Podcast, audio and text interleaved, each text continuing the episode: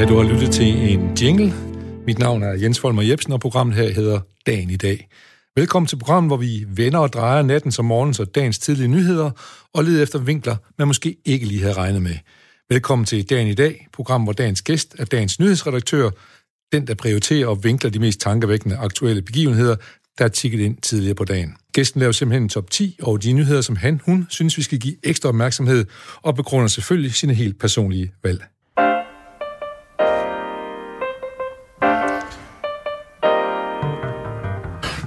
Og når dagen i dag byder vores gæster og vores lytter velkommen, så gør vi det selvfølgelig altid med en herlig sang på læben.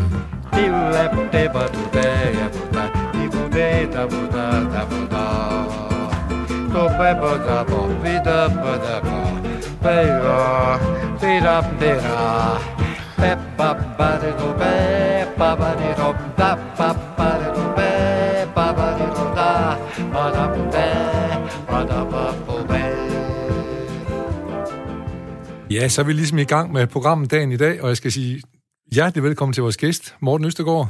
Jamen, tusind tak. Ja. Dejligt at, at være her. Det minder mig om uh, sidst, det var i Aarhus, hvor jeg besøgte Aarhus Jazzorkester, der utrolig gerne vil ud og, uh, og spille. Der var også uh, gang i jazzen. Der var også gang i jazzen, der. og det er så uh, Morten Østergaard, radikal leder, men måske ikke uh, folketingskandidat efter i aften. Nej, det er jo altid spændende. Øh, vi har måttet udsætte vores generalforsamling, ligesom så mange andre foreninger, så der er opstilling øh, i Aarhus Radikale Vælgerforening, hvor jeg har været valgt siden 2005. Ja. Så øh, jeg håber at finde noget for, for medlemmernes dom i aften. Ja, og har, du, har du reelt nogle modkandidater? Jamen, det er jo sådan, at vi opstiller til fire kredse her ja. i, i Aarhus, og, øh, og der var jo så heldig sidst at få selskab af to, øh, nemlig Katrine Ropsø og Anne-Sophie Kallesen, ja. og de genopstiller, så må ikke der bliver plads til os alle sammen. Der bliver plads til alle sammen, der det i de fire kredse der. Det er godt. Og du har også nok at se til inde i Folketinget, kan man så roligt sige. Du har også haft en, en, en rigtig fin karriere.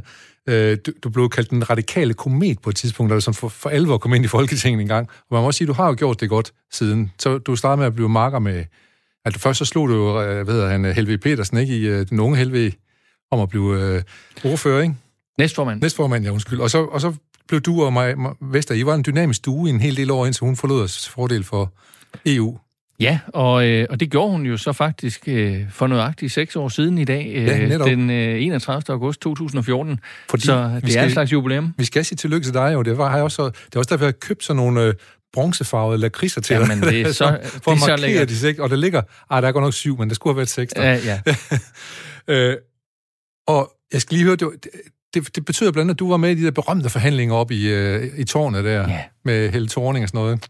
Var det, ja. jo, var det jo forglemmeligt, eller hvad? Ja, det var det, øh, og de er jo lidt savnomsbundne, ja. måske ikke kun for, øh, for det gode, men faktisk for mig står det som noget af det øh, ypperste, øh, fordi at politikere kom, seks politikere, to fra øh, hvert parti, kom ind i et rum og sagde, hvordan skal vi lede det her land de næste fire år? Det var på blank papir, der var ingen af de der øh, embedsmænd, som man ellers øh, spindoktorer og alt det her, som man hører så meget om. Der var bare seks politikere med noget på hjertet, der sad og forhandlede om, kan vi finde en fælles vej frem? Øh, og jeg synes egentlig, at, øh, at det lykkedes meget godt, men øh, øh, det var der så måske andre, der synes noget andet om. Men, men grundlæggende, så det at, øh, at, at mødes på den måde, Øh, der var jo lidt en M af det her, da vi havde forståelsespapir øh, forhandlinger efter ja, sidste valg her. Det var lidt det samme, at vi også øh, skulle prøve at se, om vi kunne finde en fælles overenskomst. Øh, og, og der synes jeg også, at vi fik sat nogle, nogle stærke pejlemærker, som efterfølgende øh, jo meget af dansk politik har handlet om. Og kan man også sige, når man sidder inde i sådan en tårn, så er der måske også plads til det, som man kalder den politiske fremtidstale. At, at, at, at der sidder man ikke og, og, og, og absolut skal skælde ud på hinanden, man kan tale om, hvad er det egentlig, vi vil. Ja, i hvert fald så er man jo i en situation efter en valgkamp, hvor man jo selvfølgelig har gået og øh, yppet lidt kiv og givet hinanden lidt med albuerne, ja. fordi nu skulle man have, have de sidste stemmer i hus. Ja. Men, men så er stemmerne jo talt op, og der kan jo ligesom ikke... Valgresultatet er, som det er. Styrkeforholdene ja. er, som de er. Og, og så er øh, muligheden jo for øh, at, at sætte sig ned og sige, godt, hvad er egentlig fællesmængden her? Og sidst blev de her meget manifeste øh, klimamålsætninger som vi jo havde diskuteret intenst i valgkampen. Var det for meget? Var det for lidt? Øh, og alt det her. Og der endte vi jo så med faktisk at lave noget, som nu næsten alle folketingspartier bakker op om. Og, og det står for mig som sådan et, et rigtig godt eksempel på noget, hvor hvor vi faktisk øh, valgte noget fremtidsmusik, hvor vi måske ikke helt kender øh, noderne helt til ende, men i hvert fald satte et, et meget stærk målsætning, som efterfølgende blev ja. hele Folketingets øh, ejendom øh, i, i, med den klimalov, vi lavede. Og det, og det skal vi jo kippe med hatten for, for det er jo sjældent, man tænker, der, der sidder næsten en i Folketing der, ikke? Eller, jo. Og, og, og give udtryk for det også. Jo, og for mig giver det faktisk, øh, altså i sådan en valgkamp, hvor man ofte sådan gerne vil fremhæve sig selv på andres bekostning, det der for alvor flyttede noget der, det var, da vi som betragter os selv som Folketingets grønne partier, i stedet for at løbe om kap om, hvem er de mest grønne, da vi så allierede os og sagde, at man kan ikke blive statsminister på vores mandater, hvis ikke man vil sætte den her 70% målsætning, så ændrede vi fuldstændig billedet i dansk politik på klimaområdet, fordi vi allierede os i stedet for at, at lave sådan en øh, øh, lille spejl på væggen der, ja, hvem er ja, smukkest i landet ja, her, ja. konkurrence, ikke? Og, og hvad, har det, hvad har det lært dig noget, som har, som har ændret din praksis? Ja, altså, det er i hvert fald øh, lært mig, at det er jo ikke Altså, hvis politik bliver reduceret til sådan noget med, at øh, det her, det, det er min mærkesag, og den skal jeg have, og så er det pyt med, hvad de andre får, øh, så bliver det sådan noget Hjallerup marked. Øh, men hvis man forsøger at skabe alliancer, også sådan lidt på kryds og tværs, om noget, som er vigtigt, øh, så flytter man meget mere. Og nogen kan måske huske, at øh, Jacob Ellemann fra øh, Venstre og jeg, vi øh, sammen stod øh, på det her ønske om en grøn skattereform før sommerferien.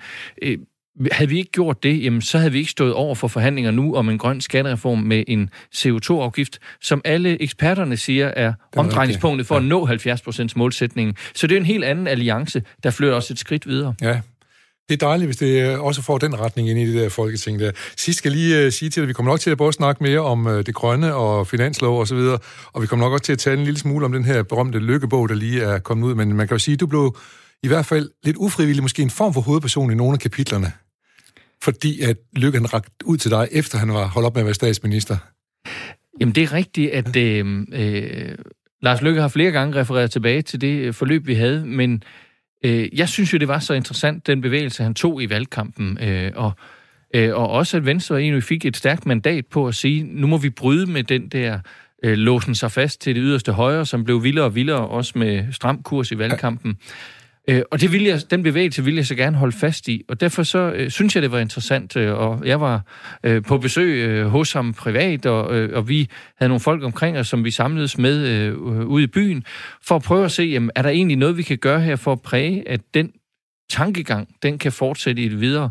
Og det synes jeg egentlig også, at, et at samarbejdet med Jacob Ellemann, blandt andet, som jeg nævnte omkring den grønne skattereform, øh, viste, at, at det var der måske også basis for i det nye Venstre, og derfor var jeg også lidt lidt skuffet over, at, at de så brugte deres sommergruppemøde på at sige, at ah, at, at øh, øh, det kan måske også blive for meget, fordi at, at den yderste højrefløj i dansk politik i sagens natur følte sig truet af et samarbejde hen over midten. Og, og der er jeg meget enig med, med Lykke i, at, øh, at der, der havde det været bedre at holde fast i, i noget af det der mere midtsøgende, som, øh, som Venstre havde gang i. Ja, og så, nu siger jeg, du siger, jeg møde om det, så der, der, var så der var rent faktisk noget i det. Det var ikke bare hvad skal man sige, øh, valgtaktik?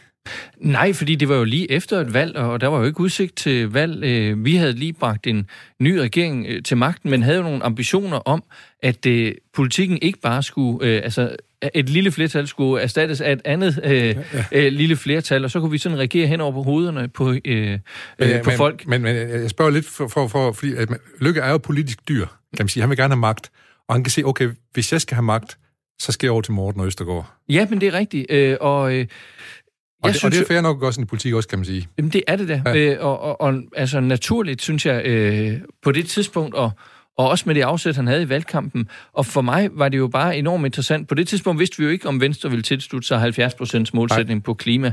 Øh, hvad var der af bevægelse i forhold til nogle af de andre ting? Og jo mere bredt vi kunne forankre de ting, jo sikrere står de jo også, uanset hvordan de politiske vinde blæser igennem et årti, som det vi er på vej ind i. Du har kun seks år bag dig som leder af Radikale Venstre, men øh, allerede nu kan jeg mærke, at der er, øh, der er i hvert fald masser af kapitler til en, en kommende bog. altså, vi kommer til at skal snakke meget, meget mere om de ting, men nu skal vi så ind til de nyheder, som du har valgt til de mest tankevækkende, Morten Østergaard. Vi skal lige have lidt medvind, og det får vi som altid af det her lille nyhedsgroove.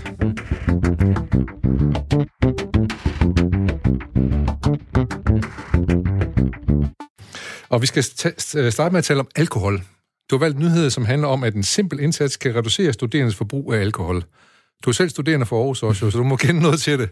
Hvad, hvad er det med det alkohol og studerende? Jamen, det, der er interessant ved den her nyhed, det er jo, at det er jo velkendt, at vi har øh, vel nærmest øh, en øh, uantastet europarekord i alkoholforbrug blandt øh, unge mennesker. Og, øh, og så har man altså lavet det her forsøg, hvor man egentlig bare har gjort nogle studerende opmærksom på, øh, hvad, kunne, øh, altså, hvad har det betydning, hvad kunne man gøre øh, for at, at reducere sit alkoholforbrug lidt. Det har man gjort med nogle øh, oplysninger, det har fået på mail, og så lidt nudging, som det hedder, per sms. Og så har det faktisk vist sig i den her øh, forskergruppe, at så reducerede de deres alkoholforbrug. Og, og betydeligt også ja. i forhold til, hvad man forventer af unge i den alder der. Ja, ja, ja. og øh, øh, jeg synes jo, og forstår jo sagtens, at øh, studenterne, som vi diskuterede her under corona, ville ud og køre hestevogn og, øh, og have lidt inden for, øh, for Vesten, og at det selvfølgelig også gælder de nye øh, studerende på universiteterne. Men det er da interessant, hvis man bare øh, kan reducere altså ret betydeligt alkoholindtaget ved at notche på den måde, øh, så kunne det jo godt være, at vi kunne komme ned i et niveau, hvor, hvor det ikke for så mange betyder, at det faktisk øh, reducerer deres livskvalitet, fordi at, øh, øh at de måske får enten et misbrug, eller, eller i hvert fald øh, reducerer deres... Øh, sundhedstilstand i almindelighed. Ja, og man kan jo sige, vi ved jo godt også, at der er rigtig mange hormoner i sving, og det, de kommer også samtidig nogle gange for os lidt retninger, når alkohol en gang imellem. Så det er svært for unge helt at holde sig lidt væk fra det, kan man sige. Men, men det, du siger her, er det måske sådan meget kendetegnende for din måde at se på verden på, nemlig at det er ikke forbud, skal til, men måske oplysning.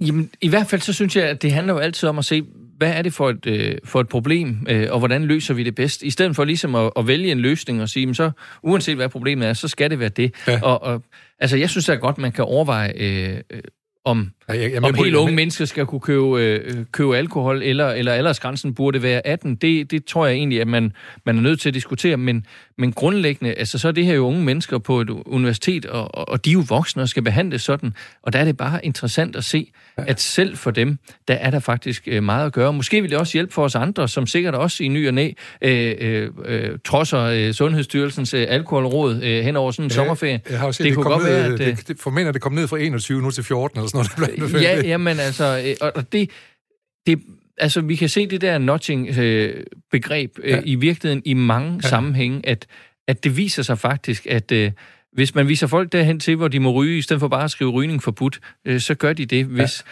hvis man gør øh, noget med skraldespandene, øh, sådan at de er tilgængelige, og øh, ja. så kan man godt få folk til også at sortere i, i det åbne rum, i stedet for bare at smide øh, deres skrald på græsset. Ja. Så øh, der er noget, der tyder på, at vores adfærd godt kan påvirkes med andet i hvert fald ja, end, end forbud. En, en påbud og forbud og sådan ja. noget. Men det er også det, jeg tænker på, når jeg spørger, så handler det ikke kun om alkohol, så er det også mere om det, det sådan det generelle livssyn, at vi kan for fanden tale om tingene, i stedet for at, at pådute os, øh, skal pådute ting hele tiden. Ja, og, og, og hvis vi appellerer til den sunde fornuft, øh, så er der faktisk noget, øh, der virker. Vi er lige kommet igennem en, en coronakrise, ja. øh, hvor øh, eksperterne igen og igen blev overrasket over, hvor effektivt øh, det her med at øh, spritte af og holde afstand, øh, at når folk gjorde det, jamen, øh, så hver eneste gang vi fik en ny øh, vurdering, så var det faktisk gået bedre, end man havde ja. regnet med. Øh, og nu har der så været et lokalt udbrud, blandt andet her i Aarhus, hvor vi står, men, men igen har man jo kunne se, at det har man så kunne slå ned. Ja, og man også kunne se, at der var jo, øh, man var jo lidt efter en, en, en, en, en gruppe ud fra Gellerup, men man har faktisk fået det slået ned også ved at netop oplyse. Ja, og, og hvor jeg altså også er nødt til at sige, at hvis man nu har lyttet til dem, øh, blandt andet øh, sådan en som professor Morten Sodemann fra ja. Indvandrermedicinsk Klinik på Odense. Øh, så måske undgået det helt. Ja, det havde man, fordi ja. der sagde man jo fra start, sørg nu for at gøre informationen ja. tilgængelig. Ja. Og, og det, jeg ikke brød mig om i den debat, det er jo, når man efterlader et indtryk af, at der skulle være befolkningsgrupper i Danmark, som var ligeglade. Ja. Altså, det er der jo ingen, der er. Der kan være nogen, der er mere skødesløse end andre, og det findes nok i, i alle befolkningsgrupper. Altså, jeg vil lige have lov til at sige, at uh, samme dag, som den, uh, det, det var fremme, så var der 250 medicinstuderende samlet op i en aflag op i, op i Aarhus Universitet. Har lige glemt, at der ikke var plads til dem alle ja. sammen, så det er jo også dumt, ikke, kan man sige. Ja, jo, ja. Og, og sådan vil det være svipser, men det, der er ja. interessant ved, ved forløbet her i Østjylland, er jo, at, at man kan slå det ned, ja. øh, og det ja. kan man, hvis man fortæller folk, hvad de skal gøre. Ja. Tænk sig, folk stod jo i kø i seks timer ude i Gellerup for at øh, få taget en test, ja. og så skal de gå hjem og så høre i radioen, at de er ligeglade, ja, ja. eller øh, øh, hvad ved jeg. Altså, jeg synes, det er så urimeligt over for dem, der gjorde en kæmpe indsats ja. for at få det der stoppet. Point taken. Vi går videre til din uh, nummer 9. Ja, altså... Det handler om brugsledighed, ja. Ja, det gør det jo. Det er jo et spændende begreb, men det handler jo om arbejdsløshed. Det gør det. Øh, og øh, jeg tror, rigtig mange frygtede, at en af følgerne af coronavirusen var, at vi ville øh, få en massiv periode med øh, økonomisk dårligdom og, øh, og stor ledighed. Og vi skal huske at sige, at der er mange, der har mistet deres job, altså omkring 50.000 øh, flere ledige nu.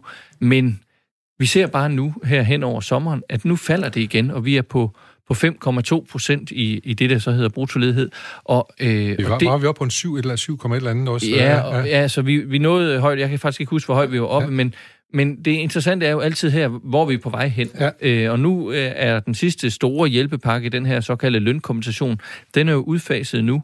Og der er det selvfølgelig spændende at se, hvad betyder det. Men mit indtryk er faktisk, at det går bedre, end man havde frygtet. Og at når jeg har taget det med her, så er det bare fordi, at der er jo noget i sådan en krise her, hvor vi alle sammen igen bliver meget bevidste. Og, og derfor er det rigtig vigtigt, at vi ikke glemmer de gode nyheder. Ja. Altså, fordi der er masser at være bekymret for. Ja. Men, men hvis vi glemmer de gode nyheder, så bliver vi måske også, altså, så bliver det selvforstærkende. Ja. Der er faktisk grund til at være en lille smule optimist i forhold til dansk økonomi, i forhold til, hvor vi troede, hvor vi troede, at vi var ja. ja. Grund til bekymring er en god dansk sportsgren. Jamen, det er det. og, og det er i hvert fald det der med økonomi, det er jo sådan, at hvis vi så alle sammen begynder at sige, jamen, så skal vi nok ikke uh, gå på museum, eller ud og spise, eller uh, hvad det så nu skal være. Så den onde cirkel. Ja, uh, og, og der er det bare vigtigt at få sagt, at vi er altså på vej mod lysere tider, også når det handler om økonomien. Nu er desværre ikke øh, Nina Schmidt inden for rækkevidde. Hun har medvirket i programmet, så hun forsøgte også at fortælle mig omkring økonomi og sådan noget. Men du er jo også været økonomiminister på et tidspunkt, så måske du forklarer, hvorfor er det, at, at aktier og alt muligt andet, det går jo rigtig godt med dem egentlig, i forhold til, hvor meget vi frygtede også der. Ja. Jamen, altså, for det første, øh, så skyldes det jo det her med aktier, og det handler jo meget om forventninger til fremtiden. Og derfor så øh, er det jo et af de steder, hvor man ligesom kan se, at det rammer øh, hurtigst. Øh, at når øh, lige pludselig forventningerne til fremtiden øh, bliver helt anderledes, så rasler kurserne ned. Og når så de første spæde tegn på, at noget går godt igen, så begynder folk at tænke, okay, øh, hvor går det bedst? Og så investerer de på ny. Det andet, der betyder noget for aktierne, det er, at øh, lige nu, der er øh, renteniveauet jo meget lavt. Netop. Så hvis folk sælger deres aktier og sætter penge i banken, så får de ikke noget ud af det. Øh, og derfor er der ja. rigtig mange, der gerne vil investere i aktier, og det er jo også med til at drive ja, kurserne op. Ja. Og på det med renterne, en af de ting, som jeg husker, Nina Schmidt, vores økonomiprofessor, hun sagde til mig, det var, at det var billigt at låne i øjeblikket, og derfor var det også fornuftigt, at man fra politisk hold øh, lavede de her hjælpepakker osv. Ja. Ja. ja, det er det, og, øh, og nu kan vi se i dag, hvor, øh, hvor finansloven er kommet, det skal vi tale mere om, ja. men, men der ligger, øh, lægges der jo også op til, at vi skal låne øh, lidt mere nu her for at understøtte, øh, at der kan komme gang i økonomien. Ja. Øh, og hvad man så skal bruge penge på, det kan vi diskutere, men selvfølgelig er det godt at være i en situation, som mange andre vi misunder os, at vi faktisk har mulighed for at sige, nu gik det ikke så godt, som vi troede, det vil vi gerne lige sætte lidt mere skub, skub på, på, og det kan vi gøre ja. med finanspolitikken. Ja. Og så skal man bare huske, når det så går godt næste gang, skal vi bare huske, at, at så er det også vigtigt, at det er der, man holder igen. Så gemmer man lidt der, ja. ja. Og det, det er det kedelige budskab. Ja, men, det, øh, ja, men øh, der, vi, vi, generelt er vi optimistiske i det her ja. program, så det er vi glade for, at du også kommer og, og giver os noget af den. Og nu skal vi også til noget andet, der er rigtig godt. Det er nemlig det har været den største golfdag meget, meget længe for dansk golfspillere. Ja, det var... Øh, jeg synes bare, der var så mange... Øh, øh, jeg er selv sådan meget sportsglad, og, øh, øh, og så synes jeg, det var sådan en lidt overset nyhed i går, at øh, det lykkedes faktisk øh, både at øh, få en dansk vinder på Europaturen for mænd og for kvinder på samme dag. Ja. Og for de særligt golfinteresserede, så vandt de begge to ved at lave eagle på 17. hul. Øh, og det er da alligevel øh, et det særligt det øh, sammentræf. Det, det er is i maven. Det gør det. Øh, og øh, jeg tror, at øh, hende her, Emily der, Didriksen, der vandt øh, for, øh for kvinderne... Hun, Emily Christine Petersen. Petersen, undskyld, ja. ja. Hun... Øh, hun, øh, jeg tror, jeg så i hvert fald sådan en klip, hvor hun øh, øh, spiller bolden i øh, fra 96 meter med sine øh, potter der. Øh, et helt vanvittigt øh, pot, øh, og det... Øh, øh, det synes jeg fejres, og det er jo nogle af de her sportsgrene, ja, hvor øh, ja, mange spiller ja. det, men, men vi hører ikke så meget om det, som hvis vi nu havde vundet en Tour de France-etappe i går. Nej. Men øh, der er altså to, der vandt på ja. samme dag. Ja, imponerende. Og Rasmus Højgaard, som mandlig han hed, det var faktisk hans anden øh, sejr på en Europatur inden for ganske kort tid. Ja, han er ikke fyldt 20. Han er ikke fyldt 20 nu, nej, det er faktisk rimelig imponerende. Jeg skal lige bede Emil om at tjekke uh, Emilie Christine Petersens pot, fordi jeg tror måske, at du kommer til at sige 96 meter. Det er Hva? så langt af pot. Jamen, det mener men det, jamen, det er, muligt, det er muligt, det er rigtigt, for så, for så tager jeg også armen op, så har ja, vi, så har vi en altså- verdensmester altså, i gang jo. Jamen, det er... Det er men hun, det er ret imponerende, det hun lavede der i hvert fald. Det, det må man sige, ja. og, øh, og var jo langt bagud, men så lykkedes ja. det at, at få skålet den der i, og det, øh, og det er jo selvfølgelig for fejnsmækker, men grundlæggende så er, er jeg bare sådan indrettet, at jeg synes virkelig, vi skal glæde os øh, over, at øh, når vi øh, med den ringe størrelse, vi har som land, er i stand til at, øh, at løbe med de store trofæer, og, og det er altså ikke helt lige til at vinde øh, på ej. den europæiske golftur, hverken for mænd eller kvinder. Lige helt kort, du indsætter for sportschild. Spiller du selv lidt golf for os? Jamen, jeg er vokset op med øh, golfsporten, men jeg må indrømme, at der er lidt langt imellem med ja. øh, nu, øh, nu til dags. Øh, det bliver mere til at løbe og spille fodbold. Okay, godt. Men det er også udmærket sportsgrene og forhold til det i hvert fald. Det er det, det i hvert fald. Sikkert. Så skal vi videre til øh, DR's øh, besparelser på finansloven. Det er jo også, øh, nu kommer vi lidt ind på den finanslov, du, du mm. har antydet, at vi skulle tale lidt om, men en af de ting, der står der på, det er, at de besparelser, som den tidligere regering lavede ned over Danmarks Radio, den anden halvdel af dem, de skal, de skal ikke træde kraft. Nej, øh, det var jo øh, virkelig et, øh, et stridspunkt øh, mellem i hvert fald os og, og øh, det flertal, der var før sidste valg. Det var, at, øh, at på trods af, at vi står, synes jeg, i en situation med masser af fake news, og øh, øh, man kan se øh, på den amerikanske debat, hvor, hvor svært det er, når, når man ikke har en eller anden form for public service, hvor man øh, føler, at man... Øh, at der er en troværdighed omkring, ja. at de nyheder, der kommer der, øh, er nogenlunde for, ordentligt formidlet. Ja, ja. At, øh, at så valgte man at skære drastisk på, øh, på public service i, øh, i Danmark. Og nu er det selvfølgelig en, en konkurrerende kanal, men I er jo også øh, øh på Radio 4 en del af, af public service ja. øh, øh, udbuddet i Danmark. Øh, og, og selvfølgelig skal der være en mangfoldighed, men, men jeg synes bare, at man kan diskutere, hvordan øh, pengene skal bruges, og hvordan vi gør det rigtigt. Men det er massivt at skære ned på, øh, på public service, og også øh, et, øh, et stort øh, kulturinstitution i Danmark. Det gav ingen mening for mig, og nu øh, er jeg glad for, øh, det har været kan man vist godt sige, lidt øh, tvivlsomt, hvor Socialdemokraterne stod i det, men med dagens finansårsudspil, så forpligter de sig jo på at øh, og, øh, og annullere den besparelse, ja, ja. Og, og det er en, øh, en stor ja, lettelse, ja. Øh, som selvfølgelig bør ledsages af en medieaftale, øh, hvor vi dækker bredere end bare Danmarks Radio. Ja, og man kan sige, at Christian Nissen, den gamle øh, direktør for Danmarks Radio, sagde også, at det er vigtigt, at vi har en stor public service station, som står faktisk udenfor og lukker, og vi har nogle gode programmer, der lukker kunderne ind i butikken, så de kan få noget public service og sådan noget. Og det, og det er vel også det, man skal have råd til at kunne gøre. Ja, det er det, ja. og øh, altså jeg synes jo, at det er en vigtig diskussion, det der med, at der er en mangfoldighed. Det er heller ikke godt, hvis, der kun, øh, hvis man kun har én kilde til sine nyheder. Men øh, jeg kan huske, at jeg øh, havde øh, fornøjelsen af en amerikansk øh, professor på Aarhus Universitet på et tidspunkt, øh, så, hvor jeg så forklarede ham, det var lige mens det stod på, forklarede ham, at, øh, at, at vi havde altså her noget, hvor størstedelen af danskerne mente, at det var super troværdigt. Øh, og det vil man så skære ned på, ja. og hvor han sagde, jamen giv vi da bare i USA havde ja, ja. nogle medier, som befolkningen ja, generelt ja. synes havde troværdighed. Og det er altså det er demokratiets uh, salt, at vi har uh, at vi har medier, som man har tillid til, og vi ikke har hver vores medier, som ja. man ser i mange andre lande. Enig. Og jeg har været i USA også til nogle uh, seminarer videre derovre, og det man taler om hele tiden er, at det er bare biased, biased. Man sidder og hører på dem, som siger det samme som en selv. Ja.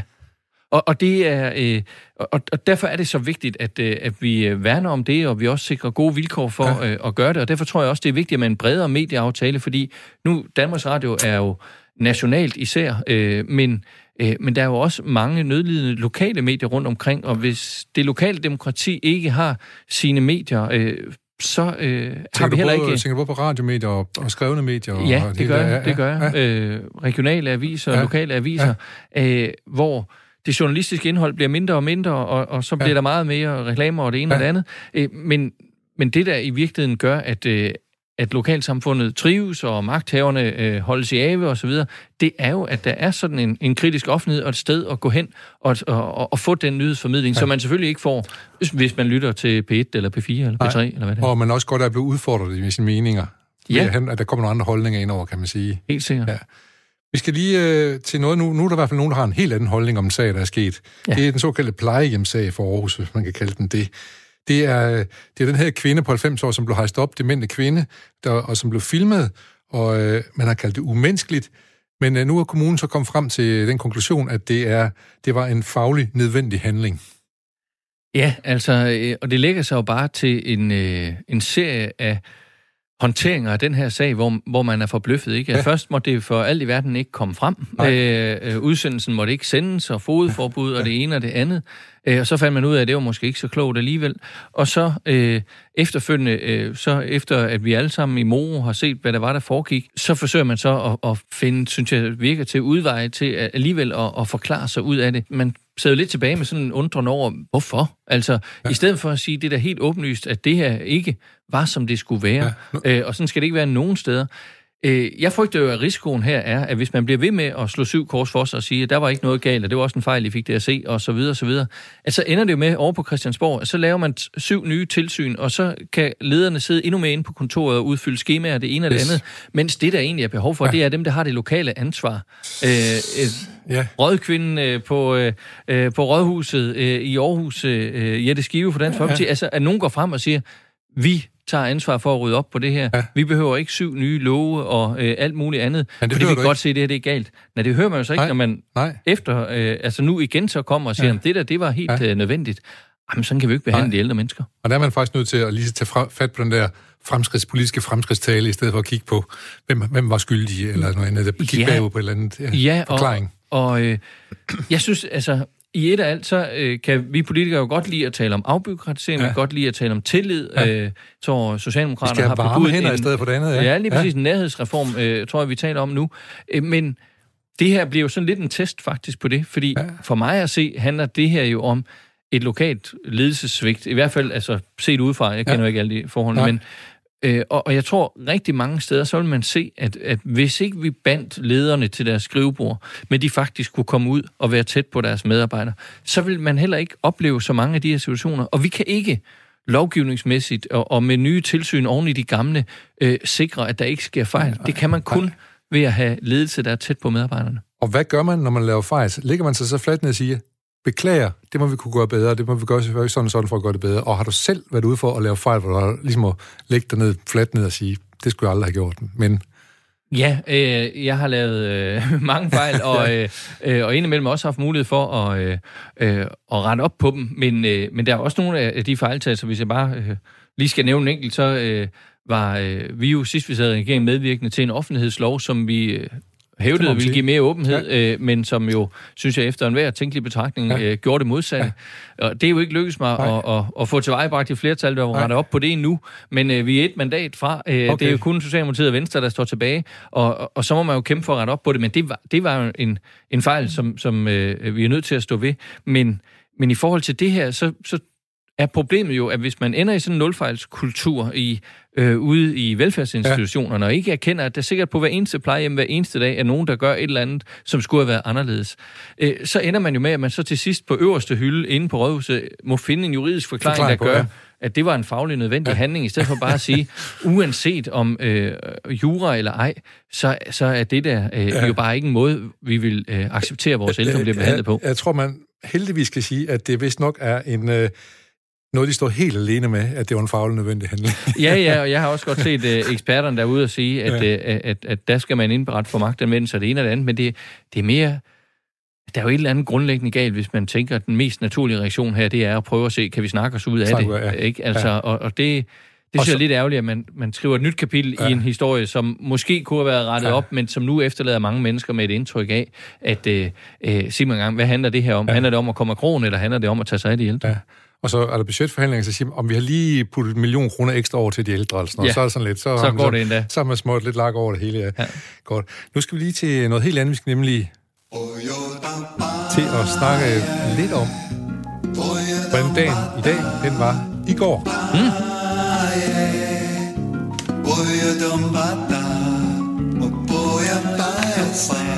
Vi går lidt kort igennem det. Det går godt med at snakke om alle de nye nyheder også. Ja, men, men det er det.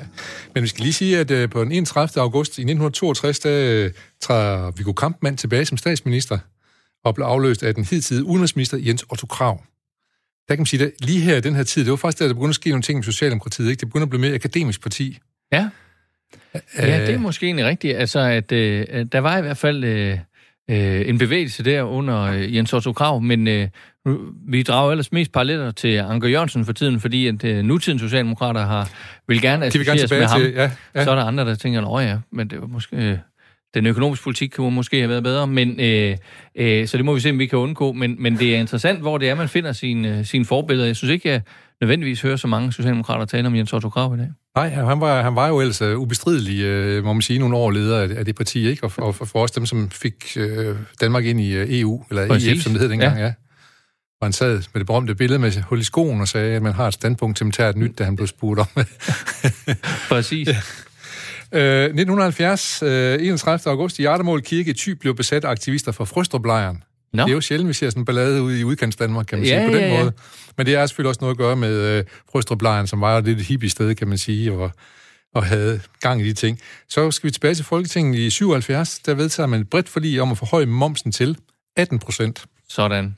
Det var de gode gamle dage. Det var de gode gamle dage. Mange, der drømmer sig tilbage til 18 procent igen. Ja, så men de er altså kommet op på 25. Tænker man, taler man nogensinde om at, at, at sænke momsen på nogen varer, hvor hvis. Ja. man gerne vil styre et eller andet, for eksempel økologi eller et eller andet? Ja, det, det bliver tit og ofte drøftet, og problemet er selvfølgelig, at, øh, øh, at det er dyrt. Altså, øh, Ja. ja. at øh, grunden til, at momsen er på 25 procent, som jo er højt også i forhold til resten af, af Europa, Ja. ja. er, jo, at det er jo med til at finansiere alt muligt. Ja. Og, og der er sjældent nogen, der kommer og foreslår, at den skal være højere for nogle ting. Øh, og, øh, og derfor så tror jeg, man skal måske mere kigge på, at, at vi har jo rigtig mange afgifter ud over momsen også, øh, hvor man øh, Kan styre noget. kan gøre det dyrere og øh, vælge sådan det sorte eller forurenende valg, og, og, og billigere at vælge det grønne. Ja. Øh, og, og nu snakker vi jo for eksempel om sådan en, en CO2-afgift, som, som kan påvirke det valg noget. Ja. Vi er en hel del der, vi har også talt om i det her program nogle gange, om at måske skulle man skrive omkring mælk, at det ikke var økologisk, men at det var det, var det bare. Man skulle til gengæld skrive, at det er fyldt af tilsætningsstoffer, hvis det ikke var. Ja, ja, det, og så er vi tilbage ved notching. Det kan være, det havde større effekt i virkeligheden end prisforskel. ikke? Måske. Det er bare et lille forslag, du kan Ja, tage med ind i ja, det vil jeg så. øh, så er det faktisk øh, også i, i 1997, at Diana omkom i en bilulykke i Paris. Det var lidt sort dag, ja. måske, kan man så sige. Det var jo vildt. Det var der, hvor hun blev forfulgt af nogle paparazzi-fotografer. Ja, og sådan apropos mediepolitikken, ikke? Ja. At, øh, øh, at det var virkelig en, øh, en grim affære, Ja. øh, og, øh, øh, og som jo trækker trådet helt op øh, til i dag med Bestemt. øh, øh, Prince Harry, der er stået af, øh, Ja. er ud af kongehuset, Ja. fordi han ikke blev ende som, øh, øh, Som sin som mor. sin mor ja. med, med, med sin berømte kone. Ja. Øh, og alle stillede sig jo op og sagde, aldrig mere skal vi forfølge nogen på den måde, men det gik jo ikke mere end 14 dage stort til, så var de jo i gang igen med ja. Ja. de der billedblade der. Øh, 83, Måns Gistrup begynder afsoning af sin straf for groft skattesvig i Horsrød statsfængsel. Afsoningen blev senere afbrudt, da han blev indvalgt i Folketinget, men genoptaget, da han blev kendt uværdig til at sidde der. Det er ikke så tit, der kommer folk fra Folketinget kommer i, i spil, vel? Nej, det er der heldigvis ikke. Nej. det er også øh, med til at hæve troværdigheden på, øh, på vores folketing, kan man sige. Øh, så har vi øh, Mogens Amdi Petersen og seks andre tvindledere i 2006 på denne dato blev frikendt. Ja. Måske var det en fejl. Ja, øh, de har i hvert fald øh, været svære at få fat i øh, Siden, sidenhen. Ja, Ja, ja. Øh, jeg, så, jeg synes, jeg så noget øh, her hen over sommeren med, at han var blevet, blevet set i... Øh, Han blev spottet i latinamerikansk supermarked eller sted. ja, ja, i Mexico, ja. og, øh, og det er jo fascinerende, det der foretagende, der skulle være øh, så øh, ejegråt og altruistisk som noget, at de til synligheden har lykkes at skrabe utrolig mange penge sammen, og han, da han blev anholdt dengang, der boede han vist på Fisher Island, og det er vel nærmest den dyreste adresse i, øh, øh, i USA. Øh, Ingen, ingen tvivl om det. Ja. Ja. han har haft en høj cigarføring. Nogle ja, af det er jo ja. nok. Så lige her til sidst, så kan jeg lige sige, at øh, ja, nu snakker vi om lige før, i 2010 på den 31. august, der ændrer Stats Sundhedsstyrelsen anbefalinger for indtagelse af alkohol til maksimalt syv genstande om ugen for kvinder og 14 for mænd, mod tidligere 14 og 21 henholdsvis. Så, øh, men vi holder os under ved de 14, gør vi ikke det? Jo, jo, lad os prøve, ikke? Ja, vi, prøver, vi, vi arbejder på Efter bedste evne. efter bedste evne. Anders Fogh Rasmussen er som generalsekretær for Na- NATO for første gang på officielt besøg i Danmark, og det kan så i hvert fald lede mig til at sige, hvorfor har Lykke ikke fundet en retrætepost? Alle andre statsminister har dog fundet en eller anden retrætepost. Og kan ja. man sige, hvorfor han ikke har? Jeg tror først og fremmest, så øh, øh, havde Lykke jo ikke planer om at skulle stoppe. Nej, han har Øh, planer om at skulle regere med dig jo. Ja, ja, ja, ja, ja, hvordan han nu ville øh, organisere det, men i hvert fald øh, øh, havde han jo ikke planer om at, øh, at skulle stoppe. Nej. Øhm, og så er det jo også noget, altså øh, Helle Thorning har jo bestemt øh, haft noget at, øh, at se til, men, men, øh, men jo også lidt varieret. Altså det er jo Ja. ikke sådan, at de her internationale topposter lige, lige hænger ja, på, øh, på træerne. Øh, så øh, øh, jeg tror, de færreste af os nok er i stand til lige helt afkode, hvad, der, hvad, hvad Lars Lykke han øh, går og, og drømmer om, men... Ja. Øh, men, Men det, men skal er du, da det kan du heller ikke svare på. Ja, Nej, det det, ja. nej. Men ja, det er det, fordi det, det, der var i hvert fald siddet nogen i Venstre, der synes, det er lidt ærgerligt. Ja, måske øh, øh, gør de det, men, men øh, grundlæggende er det jo også bare, altså, man skal jo huske, Lars Løkke er midt i, midt i 50'erne, han er jo hverken øh, Nej. øh, pensionsmoden eller Nej. Noget som helst andet, og, og jeg synes jo helst, det skal være sådan i øh, politik, hvis ikke det skal være bare øh, øh, for tid og evighed, at, at så skal folk helst kunne, øh, kunne komme ind og, og også komme ud igen, også ja. selvom de har bestridt de højeste erhverv, for ja. ellers så risikerer man jo, at der er nogen, der siger, så vil jeg slet ikke, fordi ja. så er jeg jo stemplet for livstid. Ja. Så jeg håber da, at Lars han, uh, enten bliver ved, uh, det er han jo sådan god ret til, eller, uh, eller finder noget, han har lyst til at lave. Ja. Han snakker om måske at lave et nyt øh, parti, men det kan også måske være svært at finde nogen, der vil lave et parti sammen med ham, for jeg forestiller mig, at han rigtig gerne bestemme rigtig meget, det skal foregå.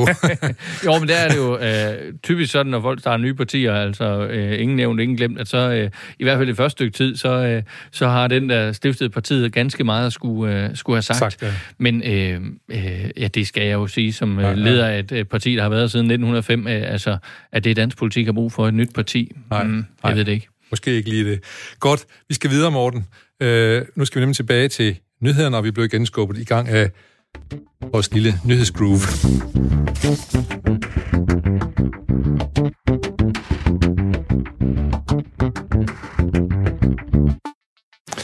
Ja, vi er i gang med dagen i dag, og jeg er glad for, at jeg har Morten Østergaard, der er Radikales leder, som gæst i dag, og vi er nået halvvejs igennem de 10 nyheder, som uh, vi har talt om, vi skal, vi skal nå, og vi skal nå at vinde. Lad os komme ud af, fordi uh, tiden løber jo, og, og du skal jo også op og vælges jo, så jeg tænker mig, at du skal, du skal lige hjem og have sat hårdt og sådan lidt. Eller det er det, det. Inden du skal vælge til... Uh, Ruslands præsident Vladimir Putin har sendt sine varme hilsner til Hvide Ruslands præsident Alexander Lukashenko. Der er gang i den derovre i Hvide Rusland eller Belarus. Der. Er, det, er, det ikke, er det noget, vi skal bæve lidt for? Jamen altså, først og fremmest, så skal vi jo øh, glæde os over, at, øh, at de folkelige protester, der er, jo er et udtryk for, at øh, selvom det er øh, det sidste tilbageværende europæiske diktatur, øh, at, at så kan det også få en ende. Men når jeg øh, har taget det her med, så er det jo fordi, at øh, det lyder jo, øh, er en fødselsdagshilsen øh, fra Vladimir Putin. Øh, hvad kan det betyde? Men når man tænker på, hvordan Putin agerer, øh, øh, vi kan tænke på i Syrien, hvor han jo har holdt øh, hånden øh, under Assad. Det må man sige. Øh, han var gode venner, og på samme måde som med Lukashenko, med den tidligere ukrainske øh, øh, præsident. Ja. Øh, og da der så kom en ny... Øh, før ham der er nu, men ja. der kom en ny, så begyndte han jo at lave den her øh, hybridkrig på, øh, på, på grænsen ja. mellem Rusland og Ukraine. Ja. Og derfor er det jo ildevarsende over for den og, demokratiske Og nappede lige Krim, det må vi jo ikke glemme. Og nappede Krim. Ja. Øh, og, øh, og derfor er det jo, synes jeg, bare bekymrende at se, at han nu forsøger at udstrække øh, sin beskyttelse til Lukashenko, som altså, der er jo faktisk ikke rigtig noget godt at sige om. Altså, han har holdt det land i et, øh, i et jerngreb, og nu går folk i stort tal på, øh, på gaderne, og det er jo ikke et spørgsmål om, altså, udenlandsk indblanding. Det er jo et spørgsmål om, at nu vil man ikke acceptere Nej. mere. Og, øh, og, og sikke en ulykke det vil være, hvis, øh, hvis Putin han så lige ja. går ind og tager hånd om despoten, og, og på den ene eller den anden måde øh, trækker tæppet væk under sådan en folkelig ja. protest. I, øh, I de her dage i 1969 var det jo, at Rusland, de, øh, eller så Sovjetunionen engang kørte ind i Tjekkoslovakiet, fordi man, der var en folkelig opstand dernede. Ja. Og man kan jo frygte, at, ikke, om ikke, at noget lignende måske kunne ske her, i hvert fald en støtte, som gør, at som det er med til at forandre noget øh, radikalt. Øh. Man kan sige, at Lukashenko har vel egentlig forsøgt lidt at nærme sig Vesten lidt af sådan af økonomiske grunde måske, og, og, og passe lidt på Rusland, men nu er han tilbage igen i armene ja. på, på Putin, fordi han er på den. Ja, fordi han er på den, ikke? Øh, og, og der er det jo bare, at man skal virkelig holde øje med ham der, Putin, ja. fordi han har det jo med at rykke ind hver gang. Det er bare en lille antydning af et magtvakuum, ja, ikke? Ja. Øh, og øh, jeg synes jo, det er forfærdeligt, at, øh, øh at han jo øh, holder hånden over en... Øh, øh, en forfærdelig diktator i Syrien, som gasser sin egen befolkning, ja. og det burde jo, alle burde jo vende sig i vemmelse, ja. men, men der går han så ind, fordi så kan han øh, få sine slæber ind i, øh, i Mellemøsten. Ikke? Altså, det, ja, det, og det er jo magtpolitik igen. Det, det er det. Og det, der er. Og, og, og, og på den måde skal man bare vide, at sådan en fødselsdagshilsen, den er ikke ligegyldig. Den er ikke ligegyldig. Det eneste, jeg lige kunne tænke mig at spørge om her, det er, er det ikke op ad bakke for de her demonstranter? Altså, jeg, jeg tager hatten af for, at de demonstrerer i så stort tal, og mange af dem blev også fængslet osv. osv. Ved man ikke, hvordan det her det ender? Eller tror du virkelig på, at det... Ja, altså, øh, jeg, jeg synes, at det er overraskende at se så store folkelige manifestationer. Ja, det er 100.000 øh, mennesker på gaderne i hovedstaden, jo mennesker ja, og sådan noget. Ja. Øh, og jeg kan også huske tilbage i Ukraine startede det også ja. med den såkaldte orange ja, revolution, ja. som så blev slået lidt tilbage. Ja. Øh, men, men på en eller anden måde, at det her jo synes jeg, som øh, øh, demokrat og frihedselskende menneske, et sundhedstegn, ja. her er en befolkning. Og det er jo, når han flyver rundt i sin helikopter med, øh, maskingevær, med ja. maskingevær, eller hvad det er, salonrifle, hvad det var, han ja. er med, øh, så er det jo også et udtryk for, at det er jo helt desperat. Altså sådan reagerer man jo ikke, øh, hvis man føler sig på sikker grund, vel? Nej.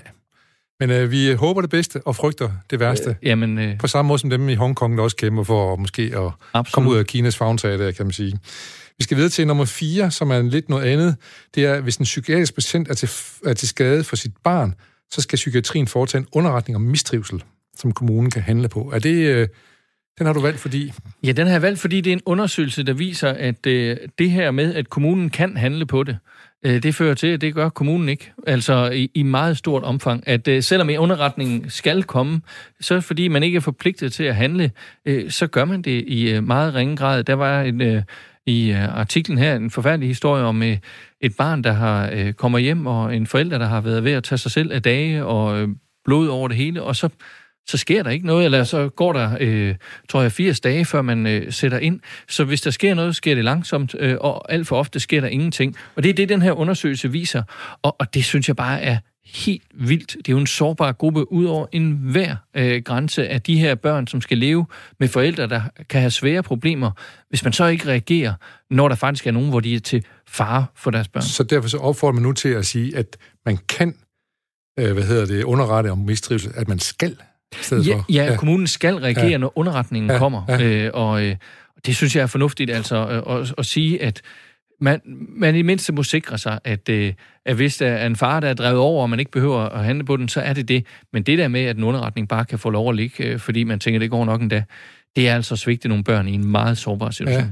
Der har også været meget debat omkring, om, om, om, øh, om man tvangsfjerner nok børn, kan man sige.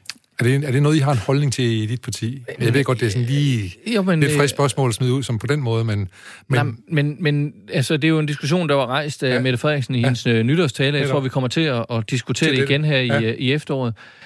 Jeg synes, det er lidt mærkeligt at gøre antallet af tvangsanbringelser til et succeskriterie. Normalt vil man jo sige, at, at man ikke... Uh, altså, at jo mindre vidtgående en foranstaltning man kan nøjes med, øh, jo bedre.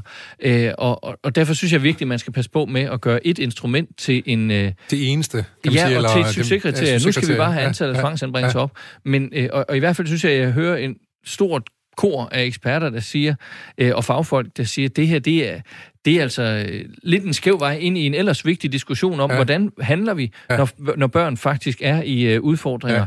Og, øh, øh, og det bliver jo ikke mindre traumatiserende af at blive, øh, blive tvangsanbragt. Og der tror jeg, at, at der, hvor, hvor det er rigtigt nok, at der er et problem, det er, handler vi tidligt nok, som man også ser med den her undersøgelse, og resolut nok måske også, men, men at, at, at sige, at så skal det bare være tvangsanbringelser, det synes jeg bliver øh, i hvert fald hen over hovedet på de fagfolk, ja. som jeg nok synes, man burde lytte lidt mere til. Ja.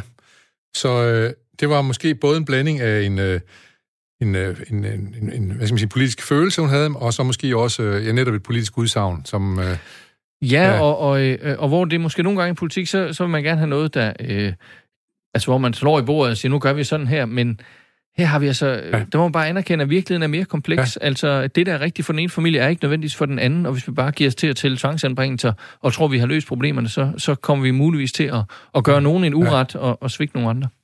Morten Østegård, dagens gæst i dagen i dag, jeg må lige også lige spørge dig så, øh, der er, er, det, er det virkeligheden ikke næsten, uanset hvilket område, man tager fat på, mere kompleks, end man egentlig lige tror, når man lige starter på den? jo, det er det måske ja. nok, og, og i politik øh, er opgaven jo også nogle gange at finde ud af, hvor er det, at der er behov for at gøre noget politisk, og, og ligesom skære det til.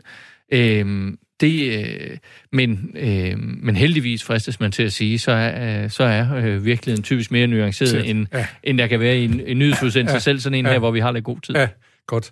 Nuanceret, udmærket udtryk at bruge omkring det her også. Så nu skal vi videre til din nyhed øh, på tredjepladsen de, over de 10 mest tankevækkende nyheder her det seneste lille halve døgns tid.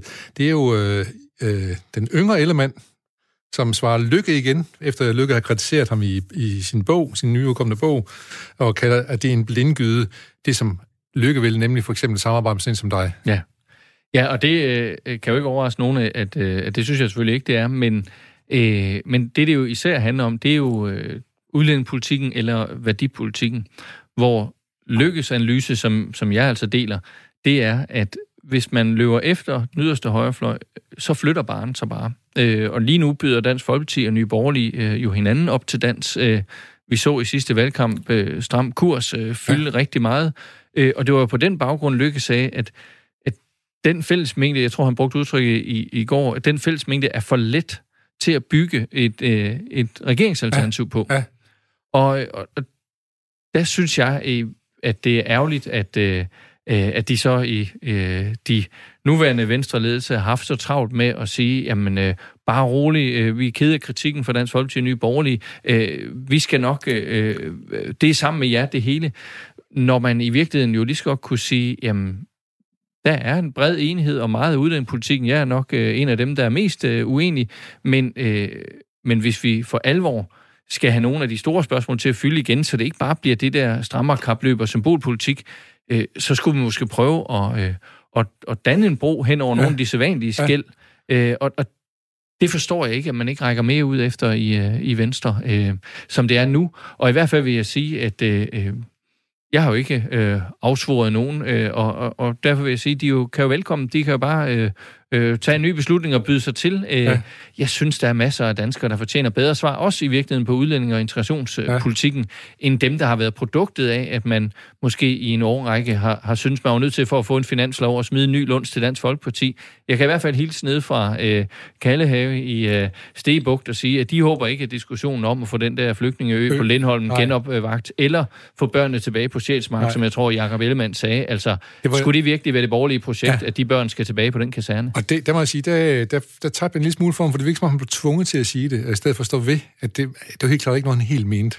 Ja, og, og, og det er måske også det, der så øh, øh, desværre det, det kan blive resultatet af ja, det her, ja. det er, at øh, øh, jeg tror, de fleste havde en opfattelse, at det virkede som noget, han, øh, han var gået baglæns ind i, ja. øh, det der øh, ja. presset af... af Omstændigheder. Ja, ja, præcis. Men, øh, men nu kan man sige, nu har, har Lykke så tvunget ham til at sætte to streger under, og, og der kan jeg godt være bekymret for, om... Øh, øh, om Venstre lidt unødvendigt får, øh, får spillet sig nogle korte henne, i stedet ja. for at holde sine veje øh, åbne ja. og søge et samarbejde. Hvorfor skulle vi ikke øh, kunne se om, altså så, hvem der skal den regering i en fjern fremtid, det finder vi ud af til den tid, men, men nu og her, giver det da masser af mening at prøve mm. øh, sammen med os at sige, skulle vi nu ikke kaste os over den grønne omstilling, øh, investering i uddannelse, forskning, noget af det, vi kan leve af, så det hele ikke strander i pension og politibetjente. Og så er de konservative jo heller ikke langt væk, når du begynder at nævne de der områder der. Så vi hører måske lige her et ekko af en gammel VKR-regering, som måske er under opbygning igen. Nå, men altså, det er ikke så meget øh, bogstavlejen, jeg er optaget men, men, øh, og, og det er der altid en øh, journalistisk interesse for, men, men altså, vi er jo... Øh... det er jo mere, fordi jeg godt vil kvare igen, så kommer jeg jo til at tænke på, det var der med frigat porno og sådan noget, så vi begynde at snakke om ja, sjove ja, ting. Ja, ja, men det er da også rigtigt. ja. Men, men øh, det kræver jo også, at Altså, at man ikke, øh, han er sagt, kigger sig til højre, man får hold i nakken fra, øh, fra både V og K. Ja. Og det er jo det, der øh, synes er lidt ærgerligt. Hvorfor, hvorfor egentlig? Altså, øh, hvis folk øh, synes, at udlændingepolitikken ikke kan blive vild nok, og øh, internationale konventioner burde man øh, øh, melde fra på, jamen så er der jo nok af partier, de skal stemme på. Hvorfor ja. skulle V og K ikke øh, tage en anden position? Ja. Men er det ikke også lidt, fordi Socialdemokratiet ligesom har taget noget af den position med, at man, man gerne vil være lidt hårdere på, på det område? Jo, altså... Ja Øh, man kan jo sige på godt og ondt, at, at udlændingepolitikken fylder øh, ja, mindre, øh, ja. ja, eller ja, mindre, mindre, nu, mindre, ja. mindre nu. Ja. Jeg tror, jeg sagde utrolig mange gange i valgkampen, at, øh, at det, der vil ske, hvis vi fik et nyt flertal, det var, at så ville vi kræve CO2-reduktioner i stedet for udlændingestramninger. Ja. Og det tror jeg bare egentlig grundlæggende, at der er en større... Øh, øh, folkelig legitimitet ja. i, at det andet splitter os, men ja. de fleste af os kan se, at vi er nødt til at gøre noget ved klimaforandringer. Berettiget indsigelse, vil jeg sige. Ja. Øh, ja, vi har haft besøg af journalisten Erik Valøre. Han fortalte jo, at før Anders Fogh der snakker man ikke indvandringspolitik eller noget som helst. Det er bare lige pludselig, blev det gjort til et tema, så vi ikke snakker om anden siden. Ja, og det er jo det, ja. det var det valg, Anders Fogh tog om at bruge udlændingepolitikken som et redskab til at komme til magten, og ja. som Lykke også bestemt har betjent sig af, ja. men nu så måske har set, hvor, øh, øh, hvor langt kan, ud kan man egentlig komme. Ja. Øh, og, og, og der tror jeg, at hvis, øh, i hvert fald kan man sige, hvis Venstre vil noget ind over midten, så er de jo nødt til at beslutte sig for at sige, at det bliver ikke med udlændingepolitikken Nej. som skillelinje, fordi det, det splitter Folketinget, det, det splitter klart. befolkningen, klart. og det er jo ikke det, vi har brug for. Og grunden til, at jeg lige nævnte de konservative før, så var det ikke for at så meget bogstaver, men fordi de også forsøger at markere lidt på det her grønne område, må man sige. Ikke? Ja, ja, ja det gør de bestemt, ja. øh, og, øh, og, og jeg oplever jo egentlig, at, øh, at begge de to partier øh, øh, har flyttet sig øh, ganske meget, øh, ja, ja. og og det skal vi da udnytte. Ja. Nu har vi lige øh, halvanden minut til at klare den danske bank, morgen. Ja. De har, de har, de har fjollet sig lidt igen. Ja, altså, øh, de har så til synligheden øh, haft et IT-system, der har gjort, at de har opkrævet for meget gæld af deres kunder, og det er godt nok bekymrende, at øh, Danmarks øh, største bank havner i, øh, i de her problemer igen og igen, øh, fordi det er jo tilliden øh, ja. øh, til en meget stor systemisk bank, og, og, og det vi jo regner med, når vi går i banken, det er jo selvfølgelig, at, at der er styr på noget så basalt som saldoen, ja, ikke? Ja. Øh, og, øh, og her er det så nogle lån, øh, saldoen på nogle lån. Og, og, og i det store hele er det måske ikke øh, verdens største beløb, det drejer sig om, men... Men dog en kvinde, øh, en enke, der havde mistet 48.000, tror jeg det var. Ja, ja. Og, øh, og beløbet er jo egentlig ligegyldigt. Altså, vi er jo ja. inde i det basale i ja. at, at drive bank. Netop i troværdigheden. Ja. Og, og, og, og, og jeg ved ikke, hvordan øh, du har det. Det er måske ikke helt som at gå til mekanikere, at når man kigger ned under motorhjelmen, så håber man det, men de ved mere om det, end jeg ja, selv gør. Netop. Men, men det, mange Banken. har det jo på samme ja. måde. ikke. Vi regner med, at der er systemer, ja. at når netbanken viser ja. et eller andet, så er det det, der gælder. Og, og, og der håber jeg, at de meget hurtigt vil, øh, vil handle for at, at sørge for, at, at noget sådan ikke øh, kan ske, fordi det er jo sådan den basale tillid, der er på spil. Og, og vi ikke hører fra den danske bank, at det var en faglig nødvendig handling. Ja, for sådan, ja. ja. Nå. Vi, skal, vi har øh, noget, vi godt bruge lidt tid på her. Det er de, de, de mest tankevækkende nyheder nummer et, som handler om Danmarks Naturfredningsforening. Så, eller det gør jo ikke, det handler om finanslovsudspillet, som ja. de kalder sort læsning for natur og klima. Det, du er lidt enig i også. Ja, det er det. Det er jo derfor, jeg har taget det med, fordi øh, øh, at jeg kunne have taget mange, jeg tror, øh, øh, Verdensnaturfonden, øh, sågar også øh, teknik, så jeg altså øh, de tekniske fags arbejdsgiverforening, der er kritik fra mange sider for, at den her finanslov øh, endnu en gang, i virkeligheden ligesom den første, at det forslag, som Socialdemokraterne kommer med, er i al væsentlighed blottet for grønne initiativer. Og det, der undrer mig ved det, øh, det er, at når nu det, der faktisk samler befolkningen, og egentlig også samler Folketinget, det er, at øh, vi godt kan se, at der er behov for at gøre noget ved klimakrisen.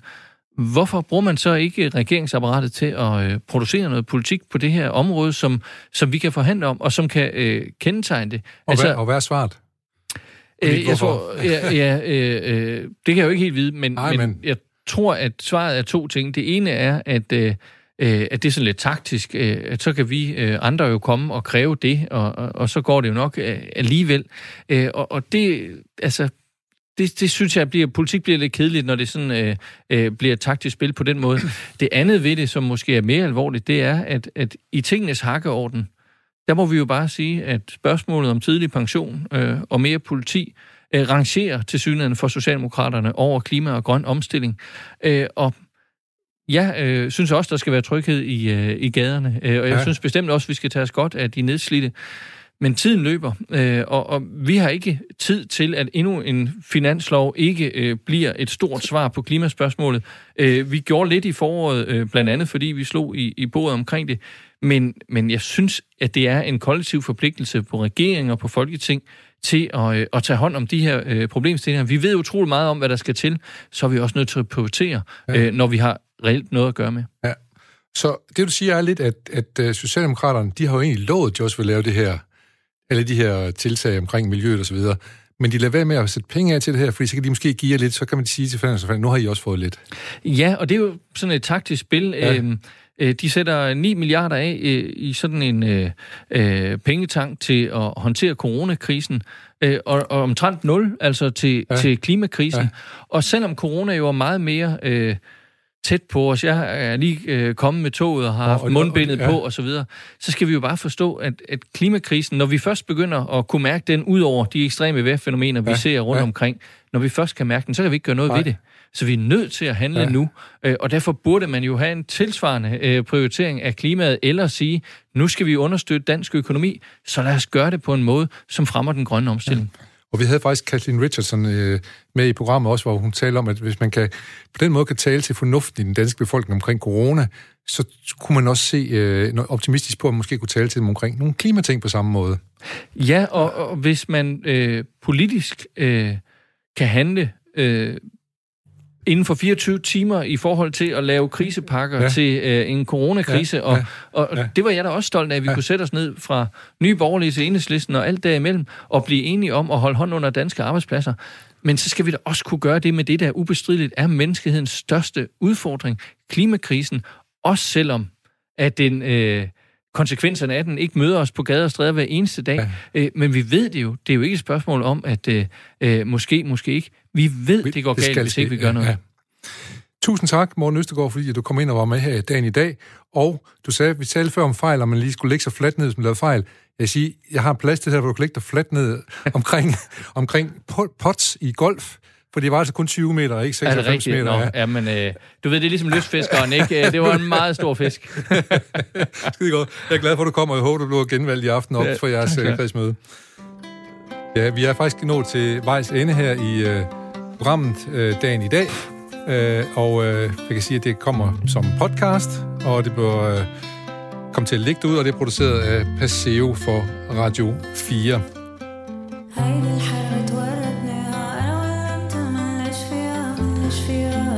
Og som man kan høre, så er der en gang imellem noget, der kan lyde så guddommeligt på trods af religioner. Det kan lyde guddommeligt på trods af politik.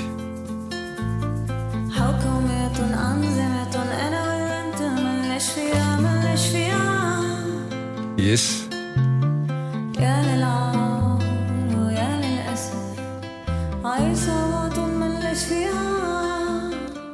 Og så er der nyheder med Anne Philipsen, og jeg kan se, det er Anne Philipsen på den måde, hun danser. Tak for i dag.